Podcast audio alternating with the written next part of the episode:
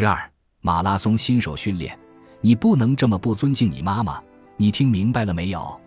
他咬牙切齿地喊叫道：“给我点头，说是的，先生。”我对父亲最初的记忆甚至没有父亲本人，在我的记忆中，我母亲总是站在他们卧室的门口，父亲正训诫我哥哥，母亲一边哭一边重复着祈求的话：“求你不要这样，求你不要这样，求你不要这样。”我对父亲的第二个印象是母亲站在厨房的门口，对他重复着同样的话。在跟梅尔单独说话的时候，他说这两件事是有关联的。我在重复以前的习惯。这么多年来，他希望我能找到自己的声音，能为自己辩护，能允许自己不尊重别人，能做自己。他希望我能不再感到害怕。我怕自己再被人逼到墙角，哪怕我前夫从未对我有过任何肢体上的威胁。从某种意义上说，那似乎正是我与人相处的方式。我强烈的独立感，我偶尔厚颜无耻的性格，反倒威胁了我前夫。但由于我害怕他会因我言行不当而羞辱我，所以我总是不断的压抑这部分自己。他总能让我相信我的感觉是错的，是不好的。在每一段恋爱关系中，我都害怕被人逼到墙角，尤其是我前夫。可笑的是，二零一一年，我有生以来唯一一次跑马拉松的训练，却预示着我婚姻的结束。我独自一人在跑道上跑了几小时，每跑一步，我的骨头就痛苦地震颤一下。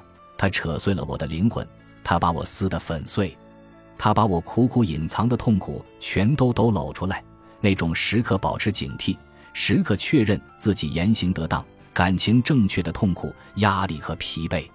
我拖着一只伤脚，穿过终点线，完成了2011年纽约马拉松比赛。不到一个月的时间。我就提出了分居，我的前夫却不同意分居。分居的时候，我们找梅尔谈了几次。我前夫想挽回我们的婚姻，但我想结束。最后一次谈话，我们坐在梅尔对面的沙发上，因为谈话结束之后，我要在一个技术大会上发言，所以我穿着最好的衣服，还不同于往常地化了妆。这些细节很重要，我得先说出来。梅尔问：“谁先开始？”我先说，我前夫用他大大的右手紧紧地掐着大腿，我算是明白了。他继续说道：“我总算明白了，我在脑子里来来回回过了很多遍。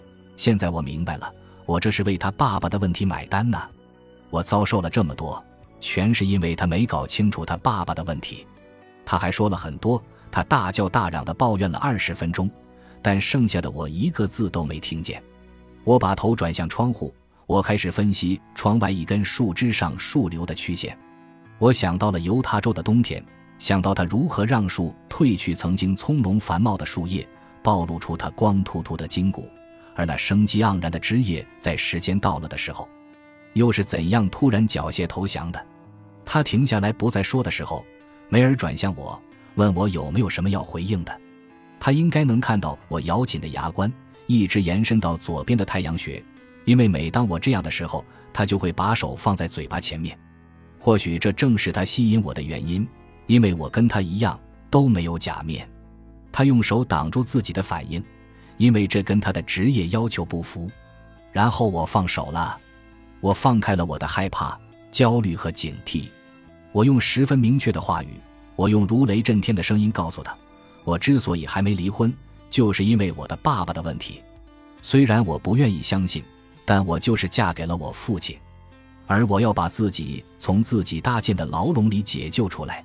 我一度要站起来，才能让肚子里咆哮的声音从喉咙里跑出来。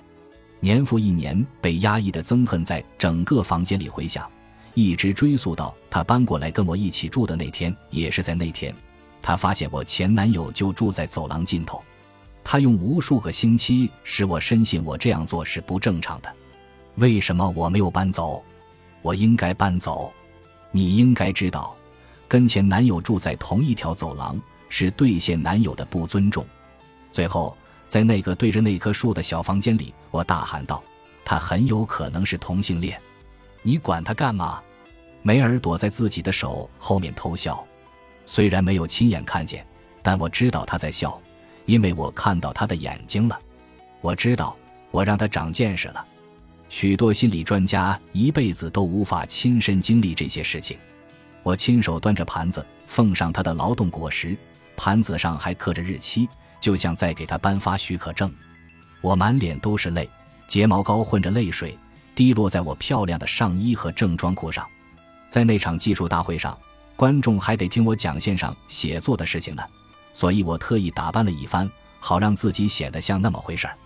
光看这些证据。我似乎确实不会跟男人打交道，所以事情走到这一步，基本上全是我的责任，怪不了别人。要是在坎昆的时候，我能跟我男朋友说一句“我需要吃个三明治”，你知道那天早上我跑了九英里呢，那我就不会挨饿。我只要简单的说一句“我饿了，我想吃东西”，问题就解决了。往回看，事情总是那么简单，可我没那样做，我默默的忍着。当我们真该吃饭的时候，我恨不得立马把食物抓起来塞进肚子里。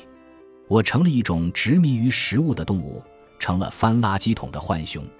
那顿晚饭，我男朋友就看着我狼吞虎咽的把豆子、米饭送进嘴里，一粒不剩。我从没见过有谁这么能吃，他一脸难以置信。我放下叉子，试着吞下最后一口。我感觉好像被人在脸上重重打了一拳，头晕目眩。我从没见过有谁这么能吃。他的话在我耳边回响：“我跟你说哦，免得你不知道这个小小的社交禁忌，永远不要评论女人吃东西，不管是怎么吃，吃什么，什么时候吃，永远不要评论。为什么？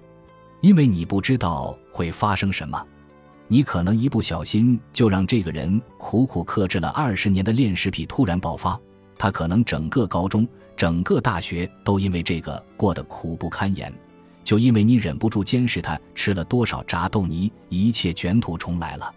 你可真行啊！可以呀，给你五颗星，给你打满分。假期的最后一天，我们选择在海边看看书，放松放松。当服务员到我们跟前。问我们要不要来点吃的或喝的时，像大字报一般，我脑子里快速闪过我男朋友说的话：“我从没见过有谁这么能吃。”我算了算晚饭前的时间，然后要了菜单上最大份的玉米片，这样我就能挨过这九个小时，一整天都有东西吃了。是的，我点了最大份、最大桶的玉米片。反正他已经没头没脑的说我胃口大了，那我就证明给他看。半小时后，服务员端着大大的泡沫盒子回来了，最上面的薯条、豆子和沙沙酱快要溢出来了。我就吃了几口，想着还有一整天的时间呢，得留着慢慢吃。